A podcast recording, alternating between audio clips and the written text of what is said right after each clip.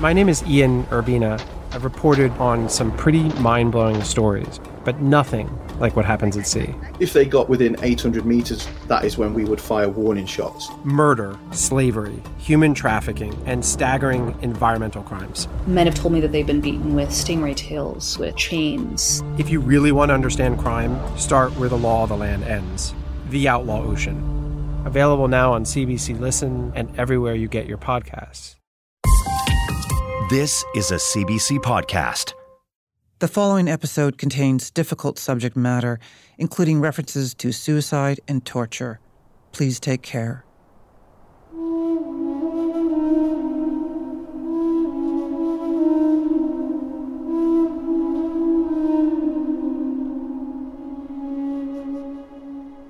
I'm going to tell you a story that a powerful state doesn't want you to know about a crisis they've tried to keep hidden, about tens of thousands who have disappeared, and others who have escaped only to have the threats follow them around the world.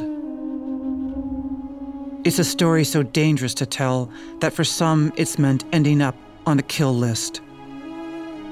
And when some who fled to the West ended up dead, many began to question is nowhere safe? Could they have been assassinated?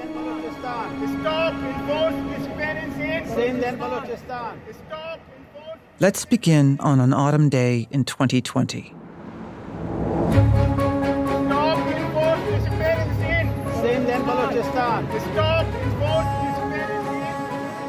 A small group of protesters has gathered in downtown Toronto. Commanding their attention is a young woman named Karima Baloch. When I look around today, I see people standing upon. She's wearing a beautifully embroidered shawl wrapped loosely around her head and shoulders and reading from a speech in her hands. Today we are here to remember one of my friends, Shabir Baloch. I am not sure he or many others like him are still alive in the Pakistani torture cells. This is actually not the story of Shabir Baloch. It is the story of entire Balochistan. There's a good chance you've never even heard of Karima's homeland of Balochistan, a province in western Pakistan, or the human rights abuses against her people, the Baloch. But Karima is trying to change that. It has been two decades. A whole generation has been raised on the roads marching for release of their sons, daughters, brothers, and father. I ask myself that do we deserve to live like this? She's small, five foot three, but her presence is one of undeniable strength. So let me ensure those who abduct, torture, and kill, you can inflict pain and suffering upon us, but you can never stop us from our quest for justice. May I remind you that in the end of every battle fought for justice, it's the fate of the Goliaths to fall. In Pakistan, the threat of assassination hung heavy over Karima's head. Surrounded by the abductions and killings of family members and fellow activists, Karima knew she could be next. I find courage and hope in stories of a struggle against oppression. Today, she is standing in the city where she fled for her life, and despite constant threats over the years, warning her to stop speaking out, she's refused. Seemingly impossible to silence, until she was. As a longtime critic of Pakistan, 37 year old Karima Baloch devoted her life to speaking for the people of Balochistan. She was reported missing on Sunday. I suddenly got a call from a very close friend, who was also a very close friend of Karima. What's happening with Karima? Where is she? I said, What are you saying? He said, Have you watched the news? I said, No. She went missing and nobody knows where she is. She was found dead in Toronto on Monday. She has been living in exile in Canada for several years. It was really shocking in a country like uh, Canada. We came here for safety. I cannot explain it. We are in shock. As friends and family mourn, Her death is making international headlines. Prominent Baloch activist has been found dead. Baloch activist and staunch critic of Pakistan government Karima Baloch was found dead under mysterious circumstances in Toronto. She has been vocal about Pakistan army and government atrocities in Balochistan and was and while the press was reporting her age as 37, she was actually only 34, according to a family member. Karima was revered by her people for her defiant activism against the Pakistani authorities, despite the mortal danger it put her in. In 2016, Karima was named in the BBC's annual list of the world's 100 most inspirational and influential women, but I first heard of Karima Baloch the day after she went missing, the day her body was pulled from the frigid waters of Lake Ontario off the shores of Toronto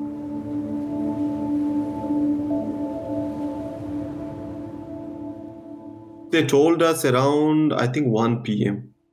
Samir Mahrab is Karima's older brother. He remembers that day when the police told him they'd found his sister's body. It was December 21st, 2020. They found her body around 7 or something like that.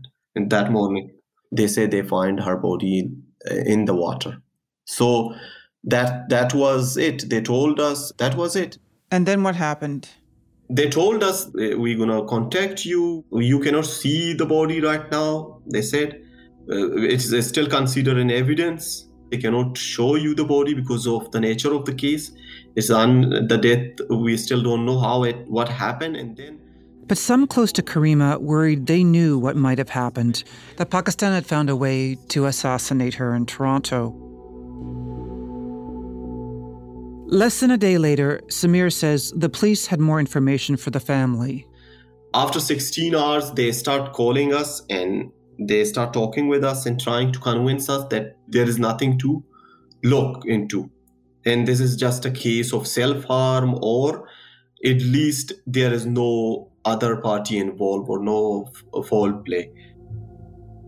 We told the police simply that we cannot agree with this because it's too early. It's just 16 17 hour. How you come to that conclusion? They say no but you know this is this is there is nothing we think this i say okay but how you know even uh, within 16 hour you cannot even employ all your investigative tools? Samir also argued to the police that Karima was a high profile dissident who had fled to Canada for her life and that she had continued to receive threats in exile. Samir expressed to the police his concern that Karima could have been murdered but he says police told him their investigation found no evidence of foul play. They say, no, you know, it looks like we are sure about it. And then once they were convinced that we are not going to agree with them, they just went out with a tweet. Here's what police tweeted The circumstances have been investigated, and officers have determined this to be a non criminal death and no foul play is suspected. We have updated the family. Karima's death certificate listed drowning as the cause of death and ruled it as suicide. But her family tells me they've never fully understood how or why authorities reached this conclusion. We wrote to Toronto police asking how they concluded Karima's death was a suicide. In the response to us, a police spokesman wrote that after an autopsy, the coroner determined the death was, quote, not suspicious, and our investigation supported that conclusion, unquote. But they added if further information or evidence came to light suggesting otherwise, they would review it.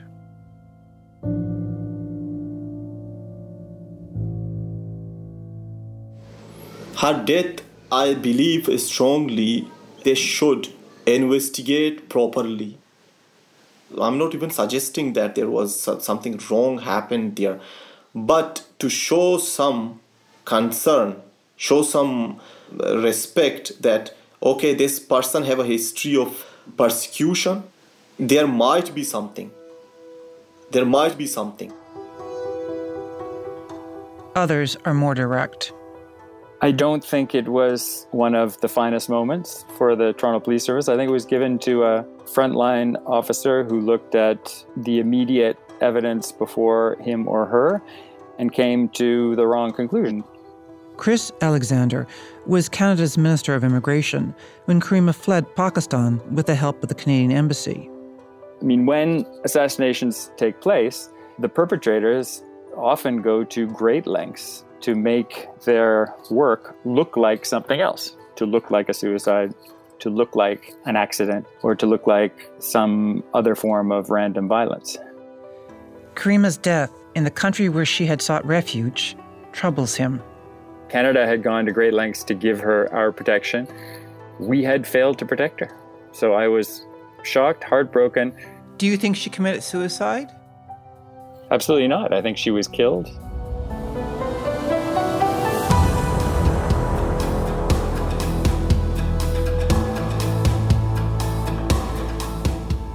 My name is Mary Lynk, and this is The Kill List, Episode 1 Death of an Icon.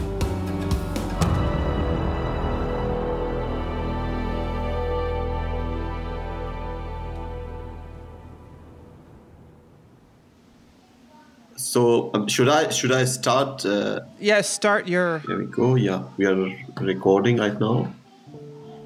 Samir is talking to me from his home in North Toronto, where he lives with his wife and two kids. Karima had lived there as well. It's been about four months since his sister's death. Conversations about Karima remain difficult for him.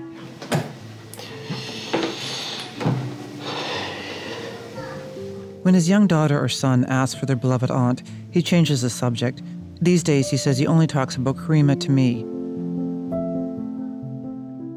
Over the months, Samir and I have built a relationship through phone and video calls. We've been separated by a pandemic and close to 2,000 kilometers. Him in Toronto, me on the east coast of Canada. I asked Samir to go back to the beginning. Me and Karima, we were both born in UAE. Karima was born in the mid 1980s in the UAE, the United Arab Emirates. My father was a migrant worker in UAE, like so many Baluch from our area, because we don't have any prospect back home. She was my best friend, always.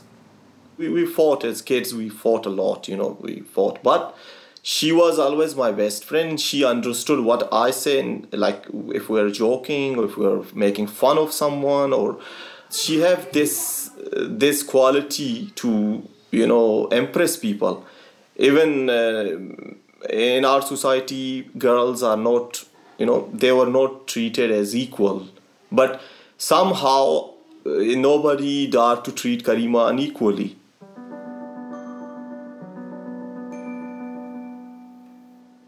My earliest memory is when we were living in Ajman. It's a state in UAE. It's a small state. We were living there. We have a home. And then one day we just got out of the house without telling anyone. Me and Karima, we saw the rainbow. In UAE, it ran maybe once a year or twice a year. Sometime even you don't get that. It's very seldom it rains. So to see a rainbow in UAE is really, you know, something you don't see every day and we were kids. We chased the rainbow actually. Both of us we just went on and on and on and on and eventually we were barred by this uh, fence. On the other side of the fence a beach and open ocean into which the rainbow fell. Samir says if not for the fence he doubts they would have ever stopped. If there was no fence, maybe we both we will keep on chasing the rainbow and we might drown. But that is the earliest memory with Karima. She was uh, always adventurous.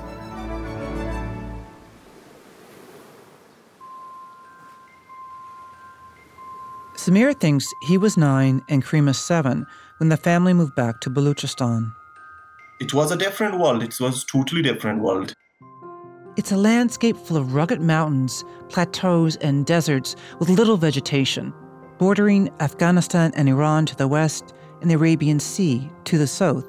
It's the largest of Pakistan's four provinces, making up nearly half of the country, but it's sparsely populated. It's a place unknown to most of the world. The majority there belong to two ethnic groups.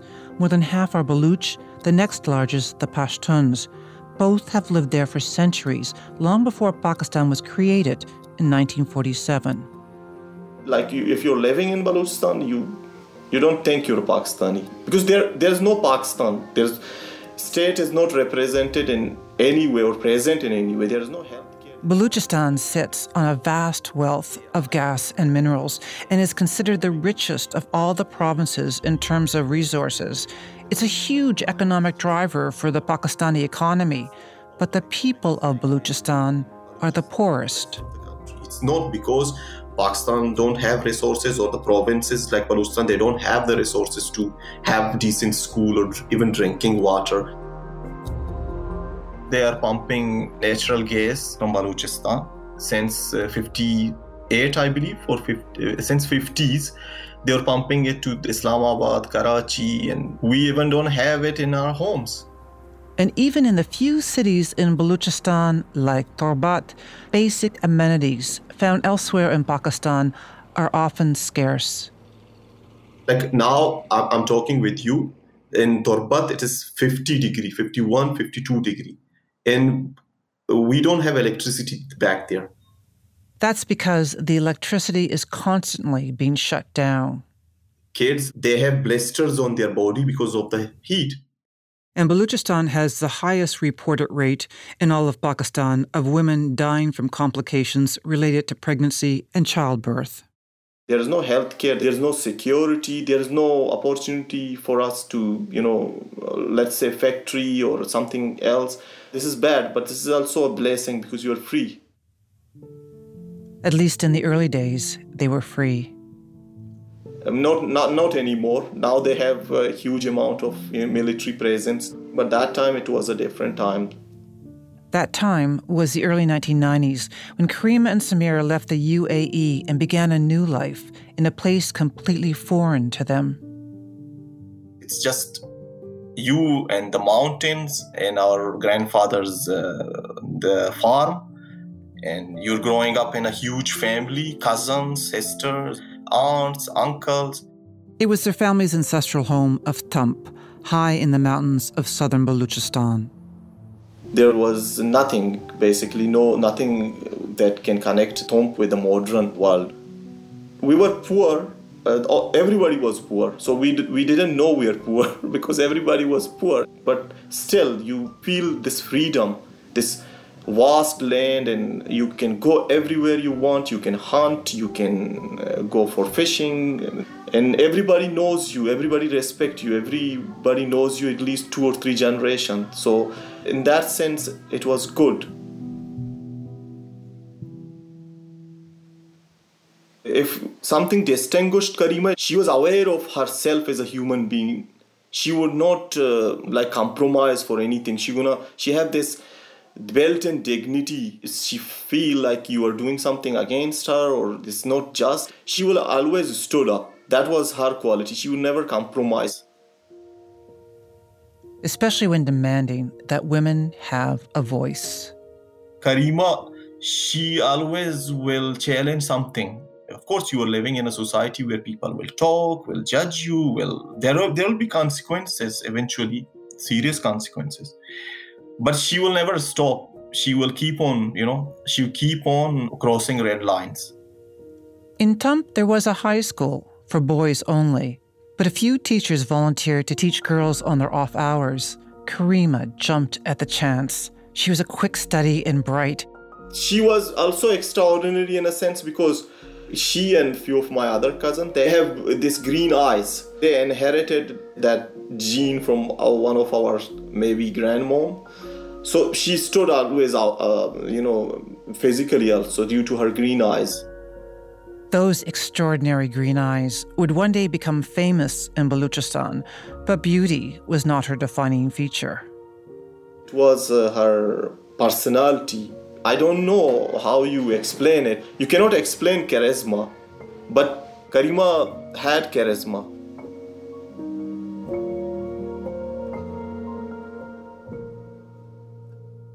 As Karima was growing up, the quiet, peaceful Baluchistan of her childhood was disappearing.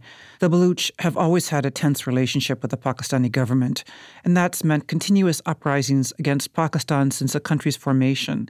The Baluch have long pushed for greater autonomy and benefits from their vast natural resources. But Samir says there's a deeper reason for his people's rebellion against the state. The main point is the dignity of the people.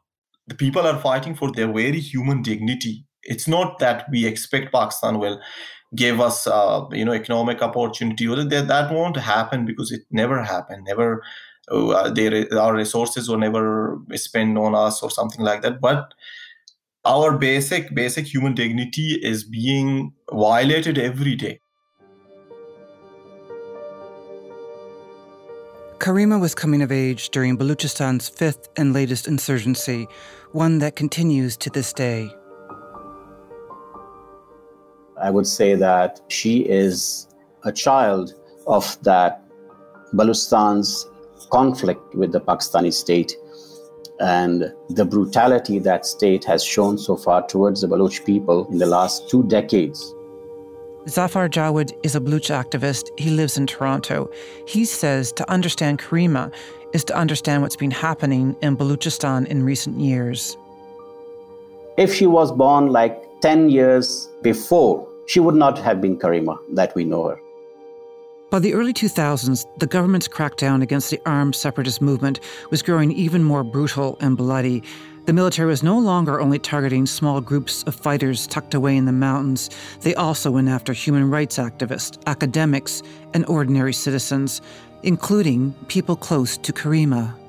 The time and the events that happened in her lifetime that completely surrounded her, those are the things that finally made her stand up, things that inspired her a lot, and she she was completely driven by that thing.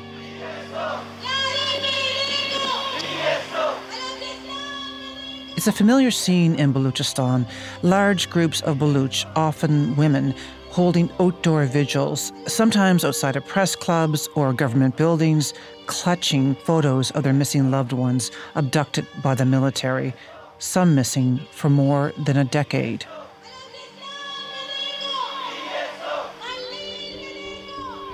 The people abducted by the military in Pakistan are known as the disappeared grabbed at military checkpoints or from raids on their homes, or simply while sitting with friends at a cafe. It's a common tactic in Baluchistan. The disappeared are hidden away in military cells where they're tortured, sometimes for years, and then released as shattered human beings. Others are murdered, their bodies, with visible signs of mutilation, tossed in random places for their families to find. The practice is commonly known as the kill and dump. Its main purpose is to silence any criticism of the government or its military. There is such level of evidence of those kill and dump operation. Agnes Callamard, a renowned human rights lawyer who is the Secretary General of Amnesty International. And very little doubt that most of them have been perpetrated by uh, Pakistan intelligence agencies and by the Frontier Corps, often in conjunction with um, local uh, police. The Frontier Corps is a paramilitary force of the Pakistani army stationed in Baluchistan. It's almost a common practice for human rights defenders, activists, dissidents to be disappeared. It has become extremely widespread. With little attention from the outside world, she says thousands of Baluch and Pashtun have been illegally abducted in Baluchistan by the Pakistani state. According to the latest information I received from the Human Rights Commission of Pakistan, there are around 47,000 Baloch and 35,000 Pashtun that are currently missing or disappeared. That's just an extraordinary number of individuals, and that means, I will say, millions of family members in grief. So we cannot say it loud enough that there is a real pattern. It is a modus operandi, and that needs to be unrooted when families beg for their relatives' release or even news of their whereabouts, the military will deny even hearing of the person.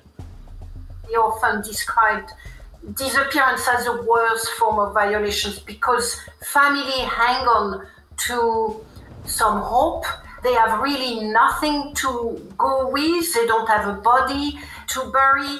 creates really it's a hellish situation for, for the families. They are all suffering. Each family has lost someone from the family. Zafar Jawed. Or from a distant relative. If you go into a town or a small village where there are like 100 homes, for example, each home, each family has been scarred. Karima also suffered. She felt all that trauma. She was there. Every day was a life of fear in Balochistan. If you're living today, you don't know what happens next day. If you leave home, you're going to school even. The parents are not sure you will be returning. That's the situation over there. That's the reality. And I don't know how they cope with that, but that's a society that has been going on in this trauma for the last 20 years continuously since 2002. In 2004, Samir says a cousin of theirs, Gorham Saleh, went missing. He was driving a truck full of produce when he was stopped at a checkpoint and taken by the Frontier Corps. He was not an activist, but being a relative of Karima's politically active family made him a target. So many close to Karima had already gone missing or been killed, but Gorham's abduction affected Karima profoundly. She was only in her teens when she started attending the protests for the disappeared, holding up a picture of Gorham, demanding he be released. After four years, he finally was, and although he had survived, he was traumatized. But Samir says a bigger tragedy awaited their family when another cousin, Bakshi, was killed by a death squad. The death squads are private militias, sometimes Islamic extremists or petty criminals, often armed by the military to quash the insurgency in Baluchistan. Karima, like many other young people who became active in politics after 2002, 3, 2004, they became active under a very brutal military operation that was being run by the state itself directly from Islamabad. In 2006, Karima joined a faction of the Baluch Students Organization, the BSO Azad. Azad meaning free. It's non-violent.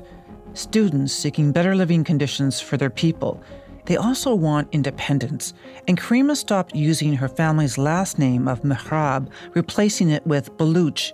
And this is a common practice amongst her people to show solidarity with the cause. Karima traveled throughout Baluchistan, advocating for human rights and girls' education, among other things. And although her work for the BSO put her at great risk, Karima was unrelenting and she was emerging as a natural leader, a rarity for a young woman in a highly patriarchal tribal society. She was always there on the stage. Although her face was covered, but everyone listening to her voice, and she spoke very boldly.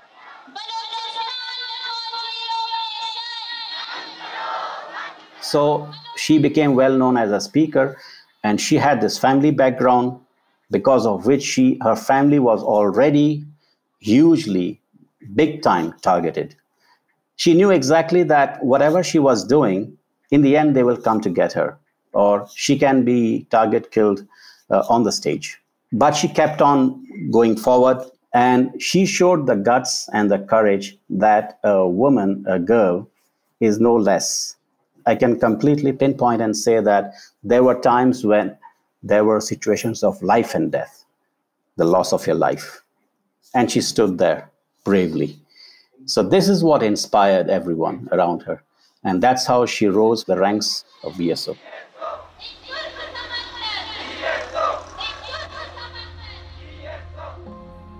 If you were looking for someone to be the poster child for the fight against injustice in Baluchistan, I don't think you could come across a better candidate. In 2007, Willem Marx traveled to Baluchistan. The British Dutch journalist was curious about what was fueling the latest insurgency. And everywhere Willem traveled, he kept hearing the name Karima Baluch. Everyone was saying, You have to speak to Karima. She had no fancy tribal background. She was someone that had essentially focused her studies and her academic energy on this cause. And from a very young age, she felt the personal consequences of it. And, you know, a bit like someone like Malala Yousafzai, you, you, see from a young age, they become invested in an effort like this, Greta Thunberg. You understand why they become this rallying cry for other members of a broader movement. And it wasn't a surprise to me, having met her, that she became this essentially icon, this young icon of Baluch rights. She was at the time already a very prominent young voice in this organization. And frankly, based on all the conversations and meetings I had over several weeks, was the only young woman I met involved in the efforts to try and highlight human rights abuses, enforced disappearance, extrajudicial killings. And for these young people like Karima I met, the consequences of having been known to speak critically of the Pakistani military, central authorities, even local authorities, those consequences could be very serious. Wilhelm says his meeting with Karima had a cloak and dagger feel to it. He was taken by car to the town of Mand in southern Baluchistan, down one dusty road, then another, past low mud brick homes and a scattering of palm trees. And we were very cautious about how we made it to that location to ensure that we weren't being followed as we had been previously. They finally stopped in front of a simple whitewashed building.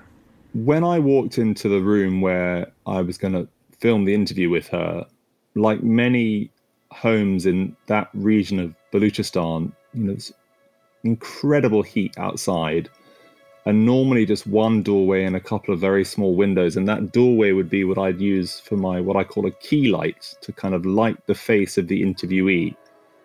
And the light falling on her face when i set up for the interview she just had these incredible green eyes. And this very open expressive face. And she didn't need to raise her voice when she when she talked about these incredibly difficult topics. She talked at a very high tempo. You could tell she wasn't someone who was stumbling over her words. And she would look at me beseechingly during this interview, waiting for my friend to translate what she'd said and seemingly willing for me to kind of understand and empathize with what she was saying. And we throw that word charisma around a huge amount with people, and it's very difficult to articulate what exactly it means in a specific context. But for me, she just drew me into her experiences and her worldview very, very quickly. And I remember leaving the home where we'd met just with this very strong impression of her that, particularly her eyes and her energy, that, that has stayed with me for a long time since.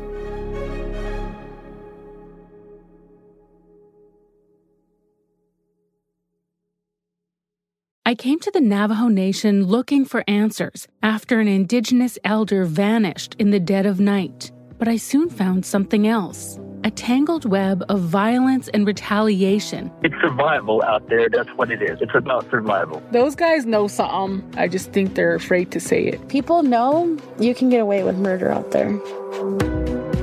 I'm Connie Walker. Listen to Stolen Trouble in Sweetwater on Spotify or wherever you get your podcasts.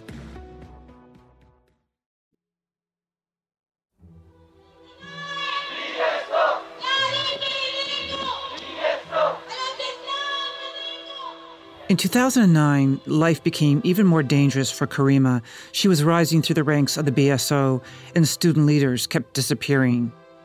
Around that time, the UK Guardian's newspaper reported that one third of the victims of the kill and dump policy were members of Karima's organization.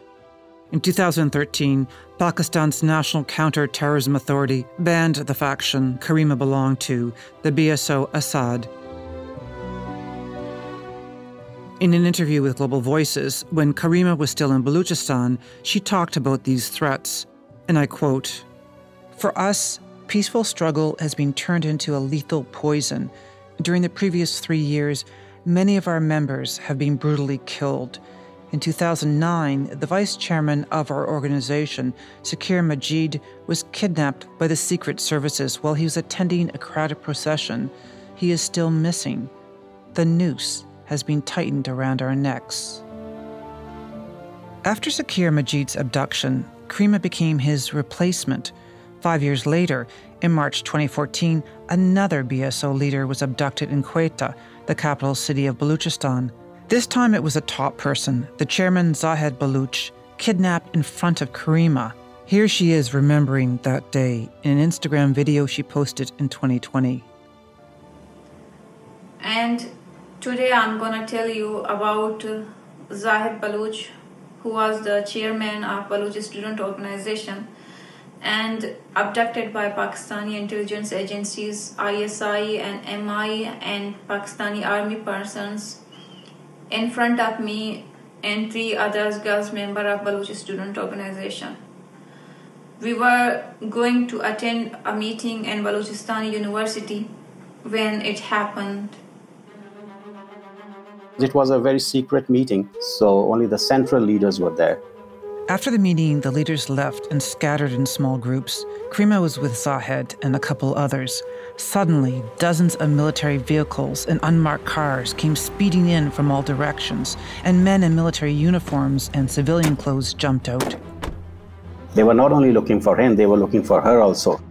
The BSO members started to run away, but the authorities were able to grab Zahed. However, they didn't know at the time who he was, nor did they realize Karima was right by his side, her face concealed by a headscarf, not for religious reasons, but for her safety. She had never shown her face in public ever. Every time she went to some meetings or something, even when she had to, you know, like make speeches on the stage, uh, her face was completely covered. So nobody had seen her face. So that was one thing which was that was protecting her.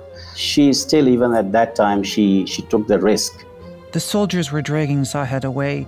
Karima and a few others pretended to be family members. Karima was shouting, Where are you taking our relative? He is innocent. She was fighting with the soldiers to get him released because she knew that if they take Zahed away, that's the last time anyone would see him. Here's Karima again. And from that day until now, there is no whereabouts about Zahed Baloch. And we don't know he is still alive or not. It was March 18, 2014. Six long years. Still, he is missing. After his arrest, she was the vice chairperson, so automatically she became the acting chairperson. Then finally, it came to a point that she started becoming the next target for the state because they knew that she would be the next chairperson, she would be elected. And she was formally elected in 2015, becoming the first female leader in the history of the organization. You know what? I can tell you something. When she became the chairperson, the BSO gave her a title. It's called Luma. Luma is a local word in Baluchi and Brahvi language, which simply means mother. It became so popular. Luma Karima uh, means Mother Karima. They said that we have a motherland, we have a mother, Karima. So that's how people, her colleagues, friends who knew her, that's how much they were emotionally attached to her. After becoming the chairperson, situation in Balochistan for her was completely like the state was trying to hunt her down. She had already been sent many messages of threatening messages, death messages. And not just threats, there were serious attempts on her life. Karima's home in Tump was shot at and came under several mortar attacks. There were mortars landing in our home, and there was bullet landing and our ho- house was shattered with the bullets fired by the FC. The FC, the Frontier Corps, Samir recalls an attack that nearly killed another sister. And there was a mortar landed just seconds after my twin sister left the spot. If they stayed there for two minutes or three minutes, my twin sister might be maimed or killed by that mortar. It was luck, pure luck, that they just left that spot in our compound. The family survived these bombings, but a stray mortar meant for them killed a neighbor. Yeah, a military mortar hit a house next door. Not only hit, but to kill a teenager girl, neighbor's daughter. a teenager girl died and the the thing is if my sister die or like my neighbor's daughter die the problem is there is no no way you can hold accountable pakistani military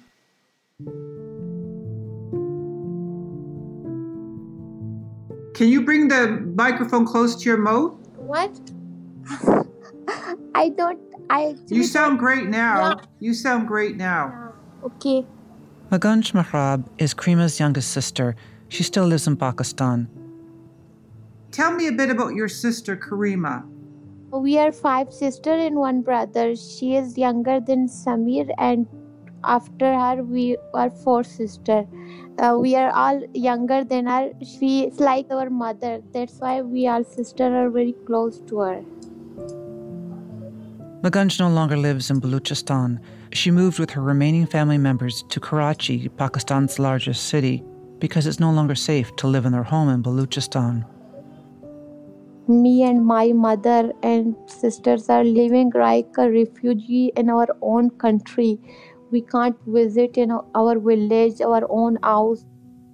Magunj remembers the threatening phone calls Karima would receive when she was still in Baluchistan, calls from the ISI, Pakistan's feared intelligence agency, threatening to kill Karima in a way that no one would know what had happened to her.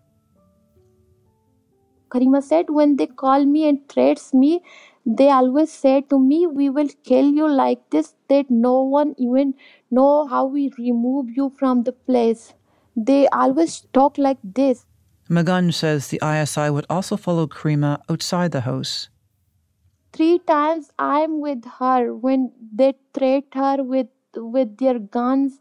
When ISI follow us, they think maybe if we threat her, then she will stop the work. They said if you stop the work, all the other people stop work. But Karima wouldn't stop her activism, and the ISI began raiding their house on a more frequent basis. Magunj remembers her and another sister having guns put to their heads. They put the gun in our forehead and uh, they said it's take only one or two seconds for us to kill you people. The ISI eventually left as Karima was their target, but she kept evading them, and ISI kept coming, agents bursting through the doors into a house full of Karima's relatives. Every time when they raid at our home, they said, Where is Karima? Then the all women covered their face, and we said, No, she is not here. The soldiers demanded the women show their eyes. They were looking for Karima's distinctive green eyes, but the women wouldn't budge. Magunj says, smiling. Then woman said, no, it's not allow that other men see their eyes.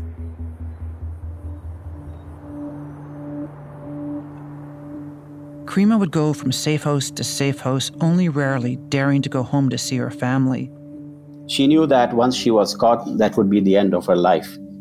Zafar Jarwid. The thing over there in Baluchistan, everyone, all the young people, uh, who are actively engaged in this struggle, they they are well aware that once they get into the hands of the, the military, once they are into state custody, uh, they are taken to torture. Uh, they will be tortured brutally, and they will never see the day of light again. They will never see their families again. They will end up in some fields as, as corpses. There was growing fear Karima would become one of those corpses. The government of Pakistan had already charged Karima with sedition, which essentially means to incite people to rebel against the state. There was always a chance, a risk that she would get arrested. But she was wearing all those chadars and everything, scarves, just to save herself. Then finally, it came to a point that she started becoming the next target for the state because they knew that she would be the next chairperson, she would be elected. So in 2015, when she became officially elected as a chairperson of BSO, the organization had already decided that she should leave the country.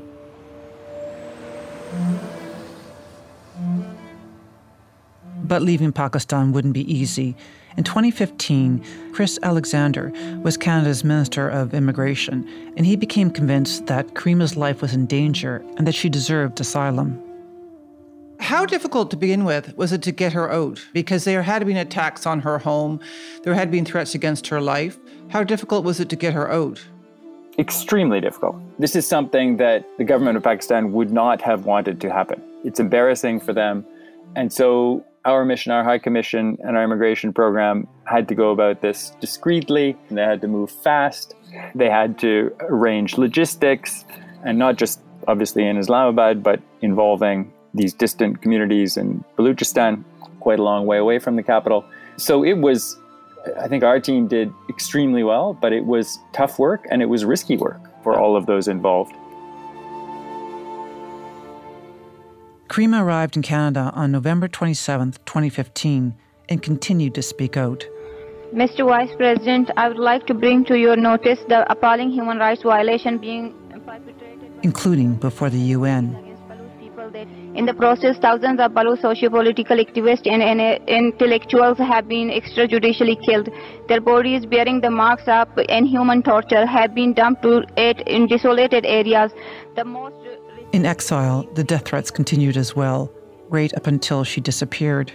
I do know that Karima was under threat. Kiran Nazish is a Pakistani journalist who lives in Canada and was a close friend of Karima's.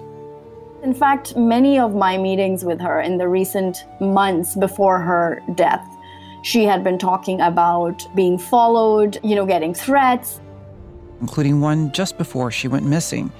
Samir shared that threat with me it was a direct message through Twitter with the warning, quote, I will give Karima a Christmas present she will never forget.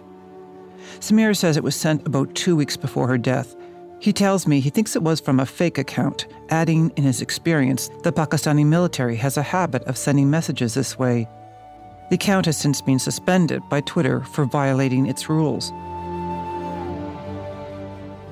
The last time Kiran saw Karima was two months before her death in October when we were walking downtown in Toronto and we had this long walk in which she was just discussing how sometimes she was afraid that these threats could come real. And then we would both laugh and say, well, you know, she's in Canada and she's safe, and this could never happen in a country like Canada.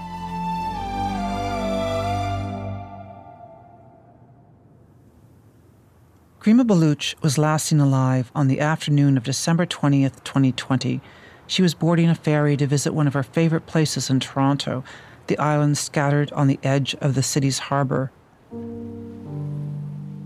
It was the next morning that police found Karima in the water.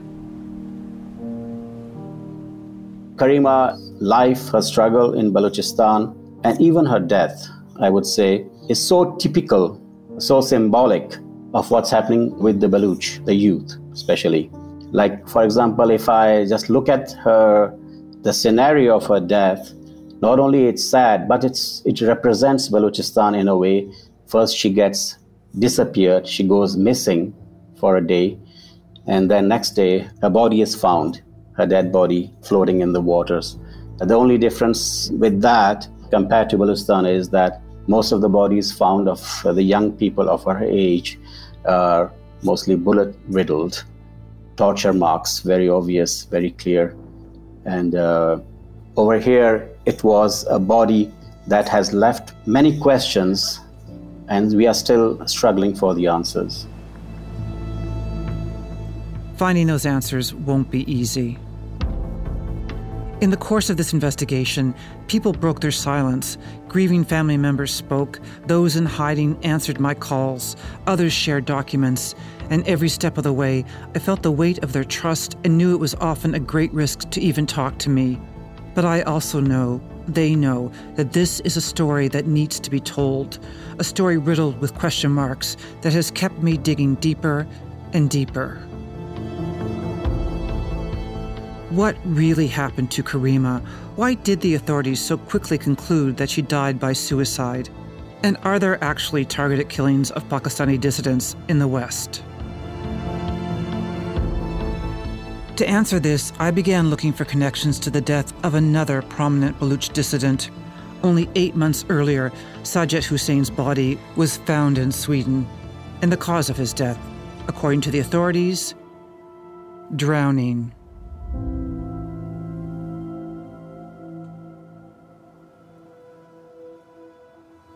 Coming up on the kill list. Did she think that Sajid was murdered? Yes, absolutely, 100%. Which Karima used to be very stressed about as well. You know, her fear about maybe this could happen to me. Because of my human rights activism, I was placed on a state kill list. I had to flee to save my life. They said that, you know, if he thinks that he's in France and he's far away from our reach, tell him not to be mistaken. On top, it said Karima Baloch, check. And then it had four or five names with my name in it as well. That these people are yet to be handled. Because you're doing this story, I don't want any aspect of this case should be, you know, in dark for you. You should have a look. Uh, it's uh, 4.13 in the morning. I'm just recording myself on my iPhone. You know, I... This is the most difficult thing I've ever had to do in my life.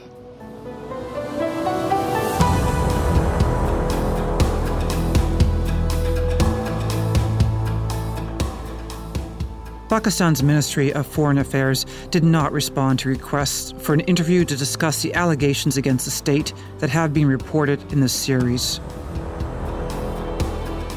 The Kill List is created by me, Mary Lynk, and written and produced along with Alina Ghosh.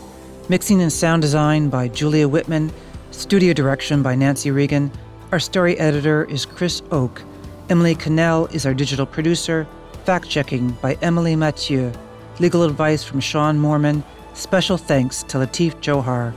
Our senior producer is Cecil Fernandez, and the director of CBC Podcasts is Arif Noorani.